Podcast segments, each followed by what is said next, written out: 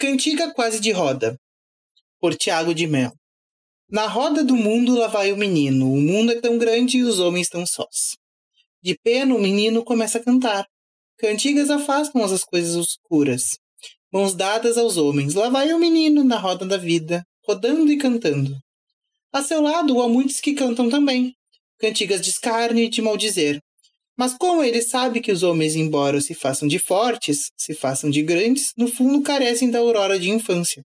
Então ele canta cantigas de roda e às vezes inventam algumas, mas sempre de amor ou de amigo. Cantigas que tornem a vida mais doce, e o mais brando, o peso das sombras que o tempo derrama, derrama na fonte dos homens. Na roda do mundo lá vai o menino, rodando e cantando seu cano de infância pois sabe que os homens, embora se façam de graves de fortes, no fundo carecem de claras cantigas, se não ficam ocos, se não endodecem. E então ele segue, cantando de bosques, de rosas e de anjos, de anéis e cirandas, das nuvens e pássaros, de sanchas senhoras cobertas de prata, de barcas celestes caídas no mar. Na roda do mundo, mãos dadas aos homens, lá vai o menino, rodando e cantando cantigas que façam o mundo mais manso. Cantigas que façam uma vida mais doce, cantigas que façam os homens mais crianças. O canto desse menino talvez tenha sido em vão, mas ele fez o que pôde, fez sobretudo o que sempre lhe mandava o coração. Olá, queridos ouvintes do nosso amado podcast Quebra-Cabeça. Eu sou o Felipe. E aqui quem fala é a Lara, e é um prazer ter vocês aqui com a gente hoje. Já aproveito para pedir para nos seguirem no nosso Instagram, que é arroba podcast quebra-cabeça, sem cedilha com C, Vamos lá, qualquer coisa, dê sugestões no, no direct. E hoje a gente quer conversar com vocês sobre um tema que é sobre crianças, porque spoiler já vem dentro do poema inicial. Mas é sobre um filme que marcou muito a minha infância e a do Felipe, e que muita gente talvez não conheça porque ele é um filme bem antigo, que é o filme Matilda. Olha, eu acho que só quem não assistiu, quem realmente nunca viu Sessão da Tarde, né? Porque é missão impossível, quase. Uh, Matilda, assim, me lembra muito infância, literalmente, assim. Eu vejo Matilda, eu sinto o cheiro de bolo de chocolate na cabeça. para mim vem junto um combo. Realmente é um filme que passa muito, passou muito na sessão da tarde, eu acredito que ainda deve passar, e que marcou as nossas infâncias, porque um, um resumo da historinha de Matilda, para quem não conhece, né? Matilda é uma garotinha de seis anos que tem pais que não se importam com ela, que preferia que ela não existisse, que não cuidam dela, então ela aprendeu a se cuidar sozinha. E com seis anos, Matilda vai na biblioteca, Matilda já sabe ler, Matilda já sabe cozinhar, Matilda cuida de si mesma. E aí, Matilda consegue finalmente entrar na escola, porque os pais não queriam que ela entrasse na escola. E lá ela se depara com outro, outro adulto monstruoso, que é a diretora. Então a, a história vai se desenvolvendo a partir daí de como essa garotinha tão inteligente junto a seus colegas, vai conseguindo mudar a situação da escola. E, bueno, é, eu gosto muito que no final ela tem um final feliz, né? Já que Matilda foi inspirado num livro do mesmo nome, que é um livro para crianças, ela tinha que ter um final feliz. Então a Matilda é adotada pela professora, ela vai ter uma vida feliz com uma família que ela ama. Mas imagina o quão bizarro é tua família, tá? Tá fugindo do país porque teu pai é, tá sendo perseguido pelo FBI. E eles te abandonam tu é uma criança de 6 anos e os teus pais te entregam pra outra, outra estranho. Eu vou dizer estranho, tá? Era a professora, mas ainda assim. Gente, tu, tu, tu para hoje em dia pra pensar, gente, os pais simplesmente deram a criança. Tá. Um parênteses. A Matilda era mesmo filha deles? Sim. Sim. Tanto que tá no início do filme, mostra ela nascendo e, e, eles reclamando do valor que tinha que pagar. E aí o cara ainda diz: vai fazer o quê? Vai, é, se eu não pagar, vai fazer o quê? Vou colocar a criança de volta? Faz sentido. não me lembrava desse fato. É assim, gente, sendo bem sincero, eu tô na Matilda só pelas minhas lembranças, que eu não assisti o filme para falar sobre ele hoje. Mas para mim, minhas memórias de infância, que eu assisti nesses tempos, não faz nenhum ano, eu acho. E assim, Matilda, para mim, ele traz esse misto de nostalgia, mas ele também revela muitas coisas assim que ficam no subliminar. Como, por exemplo, relação, relação abusiva de pais. E como as famílias naquela época valorizavam muito mais a ideia de um filho homem do que de uma filha mulher. E então, tipo, é, tem gente que acha que isso é só de cultura de países orientais, mas aconteceu muito no, nos países do Ocidente. Tu valorizava muito mais ter um filho homem do que uma filha mulher. Então, o irmão mais velho da Matilda é muito bem tratado, enquanto ela, pros pais, é alguém que podia não ter existido, sabe? É, foi só mais um gasto, que nem tu disse, né, da conta do hospital, assim.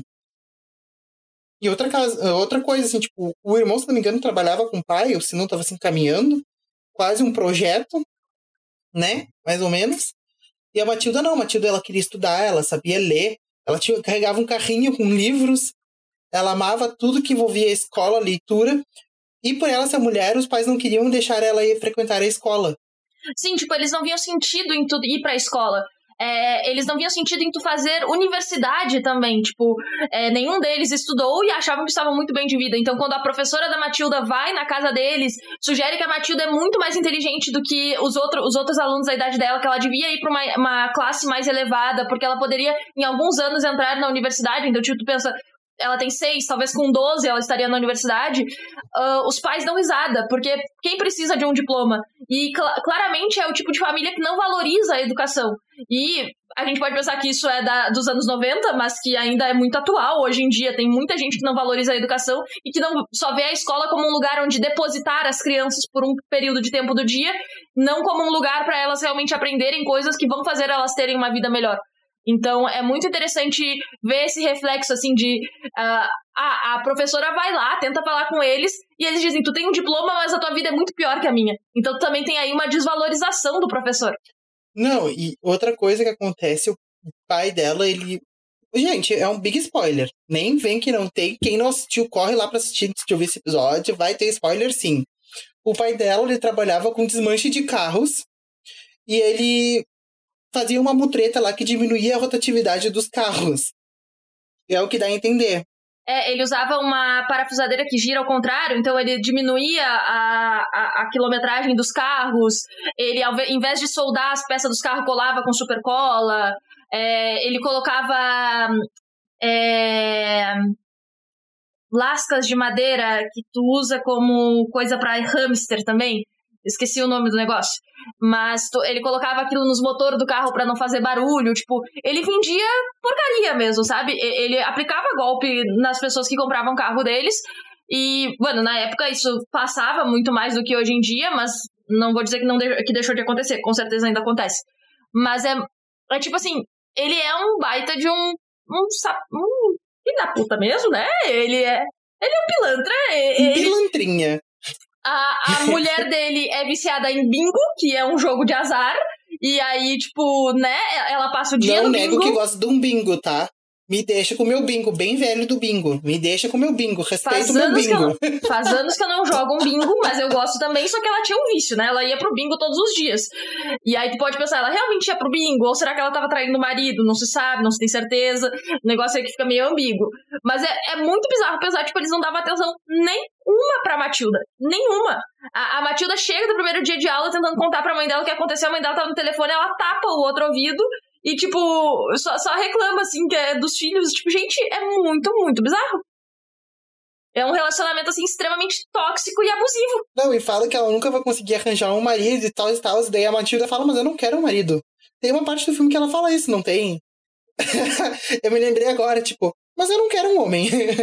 eu sou só uma criança, me deixa. Eu quero ler. Sim, tipo, é, tem uma parte em que o pai força a Matilda a olhar a televisão, rasga o livro que ela pegou da biblioteca e tenta forçar ela a olhar a televisão, tipo, é, numa forma de tentar forçar a criança a ser como eles. Sendo que eles nunca acolheram de fato ela, então ela se tornou diferente justamente para tentar não se sentir tão sozinha. E aí tu para pra pensar por que, que a Matilda é um gênio. Por que, que ela é tão inteligente? Ela começou a ler, ela foi pra biblioteca aos quatro anos, então ela é meio que autodidata, ela se tornou extremamente inteligente. Mas por quê? Porque ela realmente era um gênio ou porque ela se tornou um gênio para não se sentir sozinha? Ela se afundou nos livros para fugir da realidade que ela vivia, que era uma, um, um lar familiar extremamente abusivo e tóxico e que não se importava com ela. É de se pensar esse ponto, assim, ser levantado. Tá, daí a gente corta agora pra parte da escola. para começo de conversa, uh, não fica muito explicado a história da diretora. Girth, não me lembro o nome da diretora agora. Trunchbull. Trunchbull. Trunchbull. É. isso mesmo. Agatha Trunchbull. Então, tipo, não fica muito explícito a história. A Lara pode dar um contexto mais geral, mas pelo que eu entendi que ela me explicou, eles eram de circo, para não se estender muito. e ele sendo do. É, no filme, a Agatha Trunchbull, ela era uma ginasta olímpica que tinha ganhado muitas medalhas por arremesso de lança, martelo e de pesos. Então ela é, é muito forte e ela usou essa força física contra a sua sobrinha, que ela ficou responsável e que ela roubou tudo que era da sobrinha depois, que é a Mr. Honey, que é a professora que adota a Matilda no final.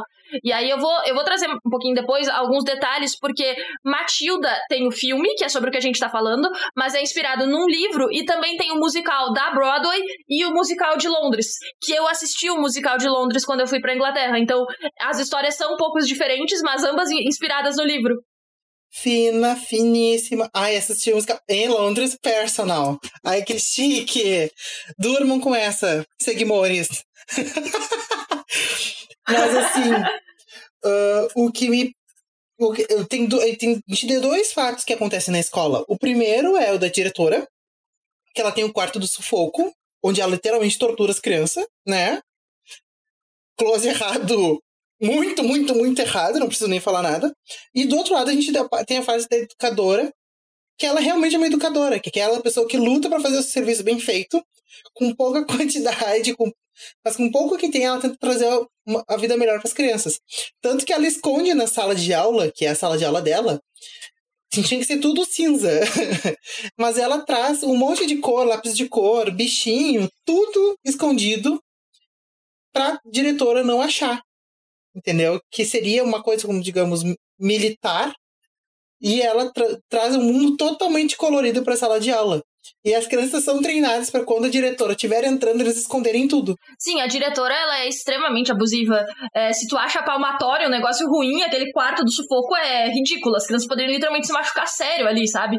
E, e tipo, é, é, muito militar mesmo, porque ela entra em sala e as crianças têm que ficar em fila para não respirar e um monte de coisa assim.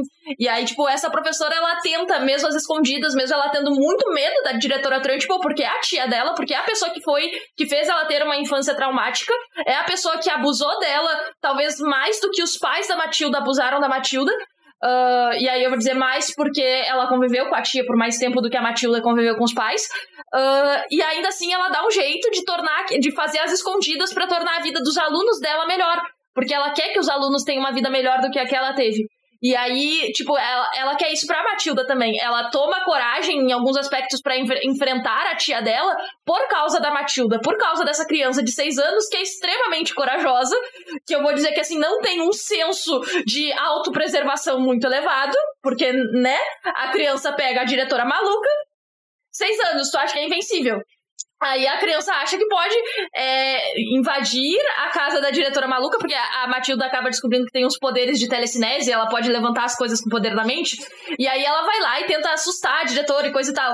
Tipo, gente, é um pouquinho de senso de autopreservação aí. A mulher é meio que uma homicida, quase. Muito provavelmente uma homicida, porque quase para quem já leu o Alienista, quase que ela. Quase não, né? Ela com certeza seria levada para a Casa Verde. então, assim. sem condições. Uh, o que eu fico pensando. O que eu vejo, assim, também é que a gente tem dos dois lados da educação, né? Fica muito, muito, muito subliminar, mas a gente também tem aquele. O lado do, da educação moral e cívica, e do outro lado, uma educação nova, sabe? Voltada para o estudante, onde preservação do aluno, todas essas questões. Digamos, um lado cinza e um lado colorido. Vamos ser, vamos ser bem programático aqui pega uma frase da, da própria Trunchbull, que ela diz que uh, as crianças demoram tanto a crescer para incomodar ela. E para ela sentir raiva, tipo, ela, ela tem isso, sabe? Ela quer que as crianças se tornem adultos logo. Ela vê crianças como mini adultos não desenvolvidos. E essa é uma visão bem retrógrada, mas que ainda se reflete em alguns aspectos na educação hoje, de tipo, de tu, tu ser muito fechado, muito cinza, muito quadrado, as coisas e podar muito as crianças.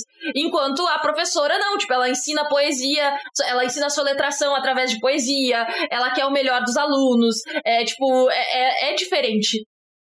Não, assim, daí eu fico pensando, se calhasse do filme ter um remake em 2020, vamos supor, e no caso a gente não vai acontecer esse ano, mas tipo. Enfim.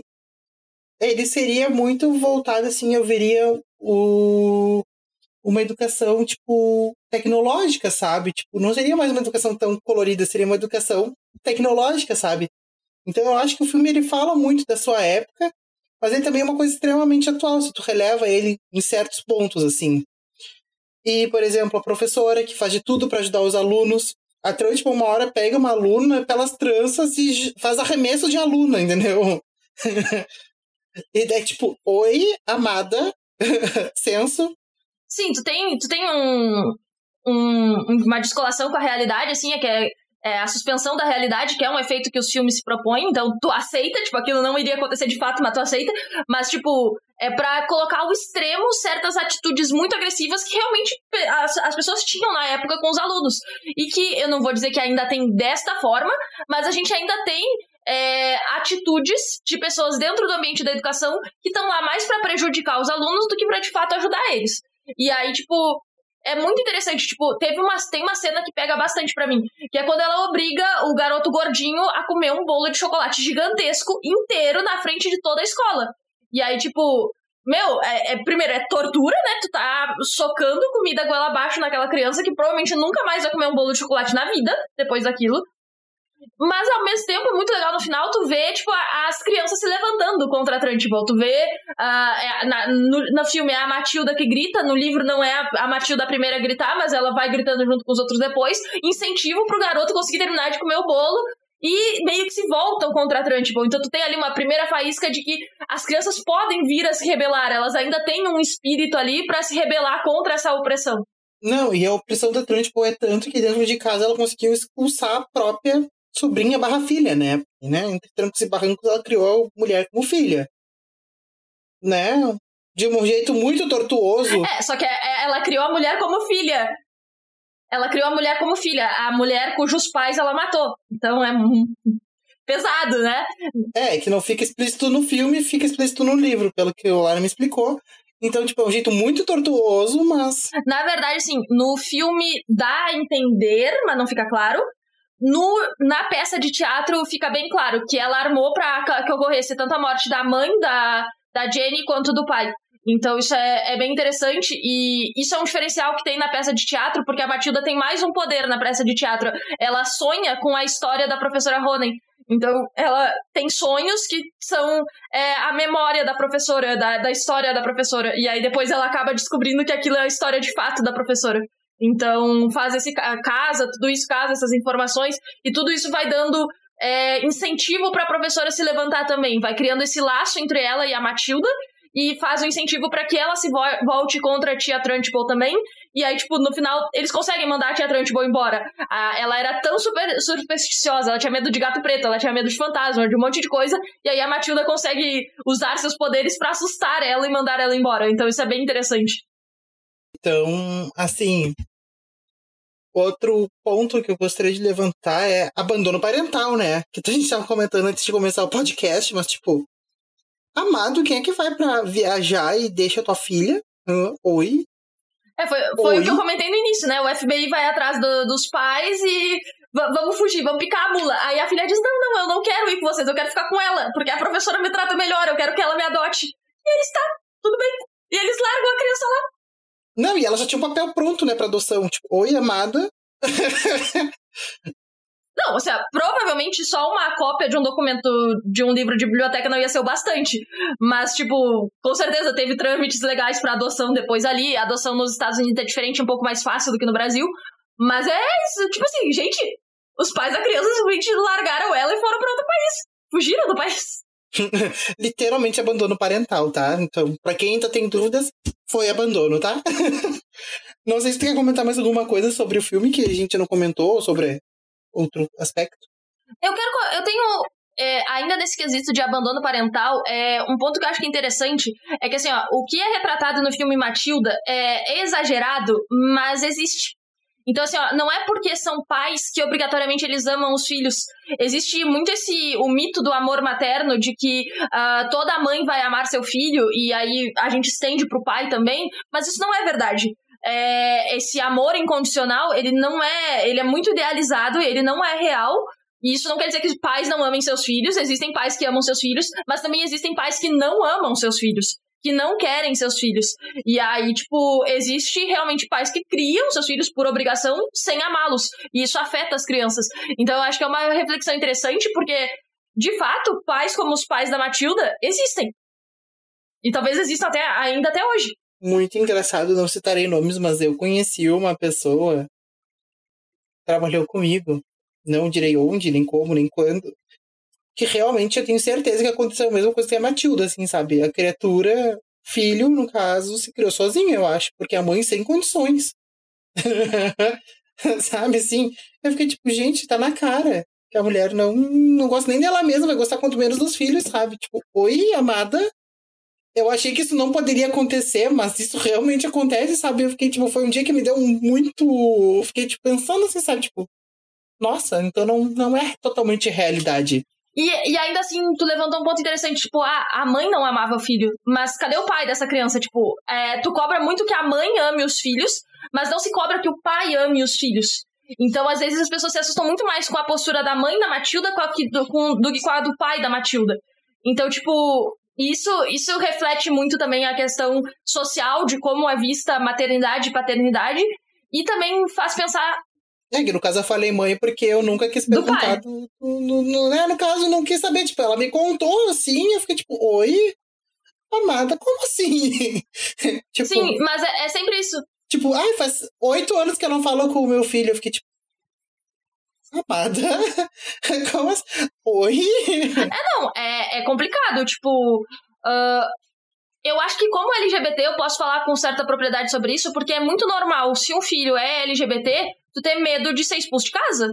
Ter medo de ser abandonado pela família. Tipo, não aconteceu comigo, minha família foi muito de boas, eu sabia que poderia ter percalços, mas eu não ia ser linchada da minha família. Mas tem muitas vezes isso acontece, sabe? Então, esse amor incondicional, ele não existe. Às vezes ele existe uh, para uma figura que não é o teu filho de verdade. Até certo é, ponto, é, é né? O amor incondicional... É, o amor incondicional, ele existe até certo é, ponto. É o amor incondicional pela criança que tu idealizou, não pela criança que tá na tua frente. Então, isso é, é muito interessante de se pensar e também de se pensar em todo o sistema de adoção de como o sistema de adoção no Brasil ele força tanto para que alguém da família de sangue da criança fique com a criança. E aí a criança passa de uma idade em que ela vai realmente conseguir ser adotada, sabe? Então, às vezes, tu condena a vida de crianças que vão crescer dentro do sistema de adoção porque tu tá tentando forçar elas numa família que não quer elas. Ou tu vê, tem que ver o outro lado também, né, Lara? Que, tipo, de vez em quando o sistema de adoção dá essa criança pra uma família no caso não que queria adotar, mas por exemplo, um membro da própria família da criança. E essa criança ela cresce num lar extremamente abusivo, péssimo em ambiente, entendeu? É um sistema que não reflete muito bem no que, que deveria ser o melhor para a criança. E nem sempre estar com a família é o melhor para a criança. Sim, é, tu tem que pensar que, às vezes, tu vai encontrar alguém na família de sangue que realmente seja bom para a criança, e beleza, mas às vezes não. Às vezes a família não quer, ou às vezes aquela família não é a melhor opção para criança, e o melhor para ela é ser adotada por outra família que realmente queira ela. E aí, isso é um ponto, tipo, a gente tem muito mais famílias na linha de adoção no Brasil do que crianças para serem adotadas. Mas essas crianças não são adotadas. Por quê? Ou porque elas já passaram da idade em que são desejadas, ou porque elas ainda estão sendo tentadas. O, o governo, o Estado ainda está tentando forçar elas dentro das suas famílias sanguíneas que, tipo, não querem não vão ser boas para elas, sabe?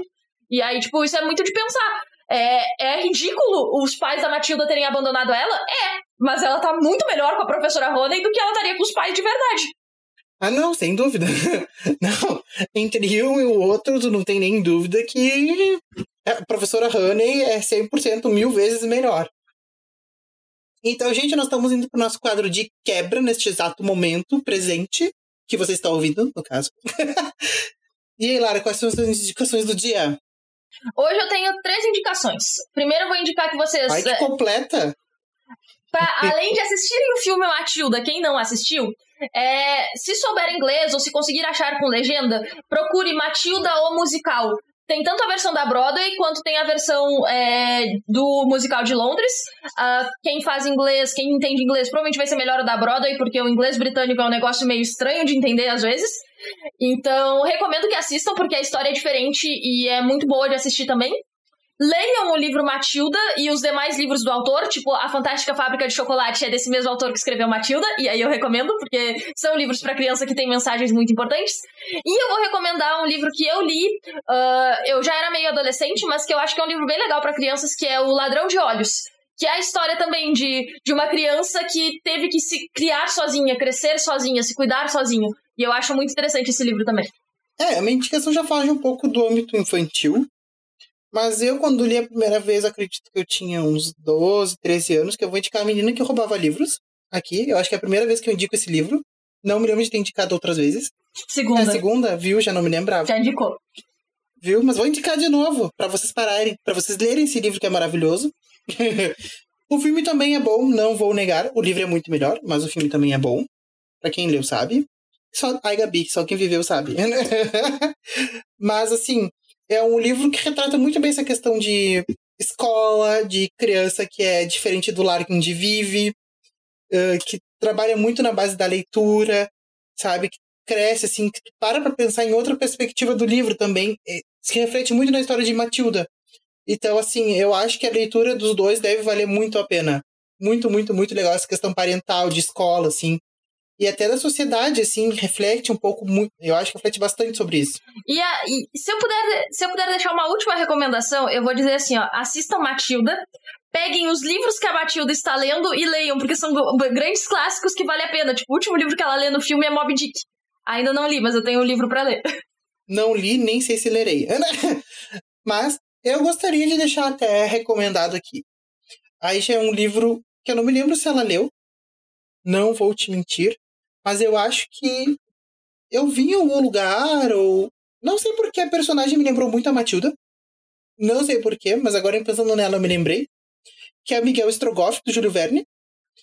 A, a, a, a, Vocês vão entender. Que a menina que o Miguel Strogoff encontra no meio do caminho me relembrou muito a Matilda, assim, sabe? Tipo, de uma moça que tava lá, sabe? Tipo, num ambiente totalmente hostil mas que, tipo, superou todos os percalços para chegar ao seu objetivo.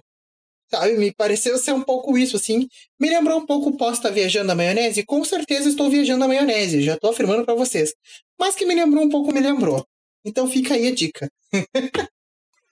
e é isso. Esse é o nosso episódio de hoje. Foi um prazer ter vocês aqui conosco. E a gente se vê na próxima. A gente se vê na próxima. Beijinho, beijinho. Tchau, tchau. Beijos.